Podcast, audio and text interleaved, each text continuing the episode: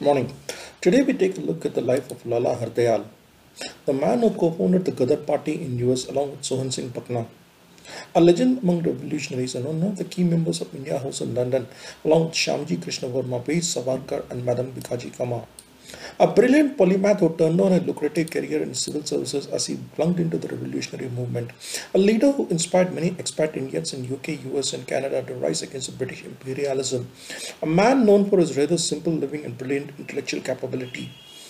Lala Hardayal was born on October 14, 1884, the sixth child of a large Kayastha Mathur family in Delhi to Gauri Dayal Mathur, a district court reader, and Bholi Rani, Influenced by the ideals of the Arya Samaj at an early age, other influences include Mazzini, the great Italian revolutionary leader Karl Marx, and Mikhail Bakunin, the Russian anarchist.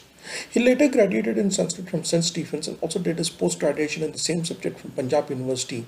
An academically brilliant student, he got two scholarships from Oxford in 1905 for higher studies in Sanskrit.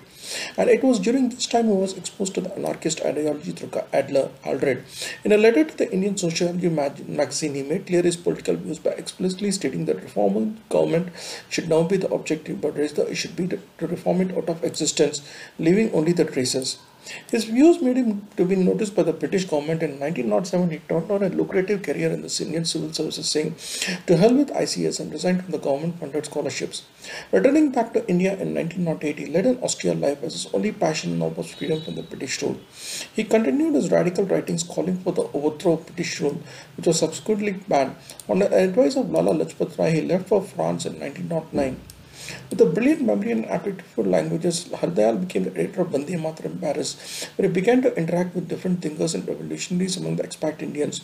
And it was during this period he came into association with Madame Bikaji Cama, Veer Savarkar, who was in exile in Paris, and their mentor Shyamji Krishna Varma.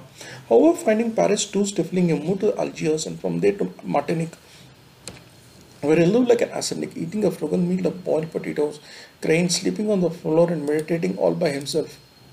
It was then that he came into another uh, contact with another Arya Samaji leader, Bhai Parmanand, who was also involved actively in the Hindu Mahasabha Parmanand asked him to use his immense intellect for the revolutionary cause and advised him to go to the US and fight for the rights of the immigrant Indian workers there. Hardayal John Stanford in 1911 as a professor of Sanskrit and philosophy. He spent time in meditation, and learning about Japanese Buddhism. Soon he got involved with the trade unions there and became the ambassador of the San Francisco chapter of industrial workers based in Oakland. And it was at Oakland he set up the Bakunin Institute of California, which in its own words was the first monastery of anarchism. The organization allied with the regeneration movement involving Mexican anarchists. Soon he began to reach out to the Indian immigrants in US, primarily Sikh farmers on the west coast, who had emigrated there at the beginning of the 20th century.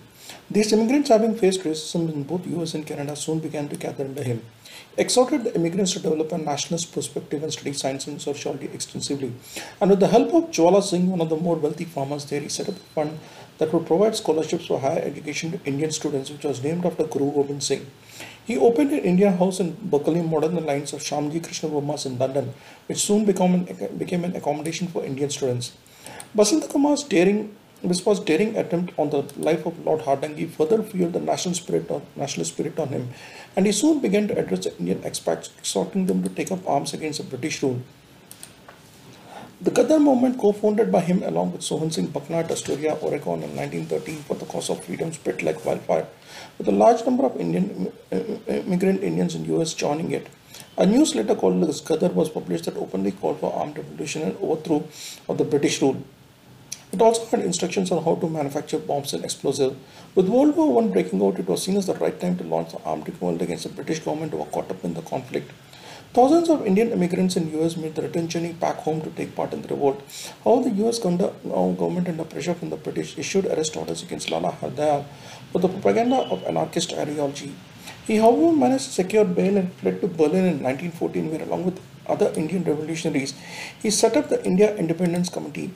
Though World War I ended, he still stayed in exile staying in Sweden for a decade where he thought about Indian philosophy, art and literature.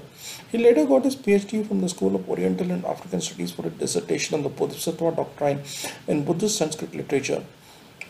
In 1932, he published one of his most well-known books, Hints of Self-Culture, and gave lectures on a wide variety of subjects. And one of the most brilliant intellectuals ever, he was also a polyglot, fluent in Urdu, Sanskrit, English, French, German, and Swedish. On March 4, 1939, Lala Hardayal passed away due to a heart attack at Philadelphia while on a lecture tour of US. He died in exile, deeply regretting the fact that he could never return to India because of the British restrictions. Lala Hardayal, one of the most brilliant Indian minds of the 20th century, an intellectual, a scholar, a revolutionary, and a nationalist, a man who ignited the flame of revolution in the Indian immigrants abroad, co-founded Gadar, a close associate of V. Savarkar, and a truly great soul, Naman.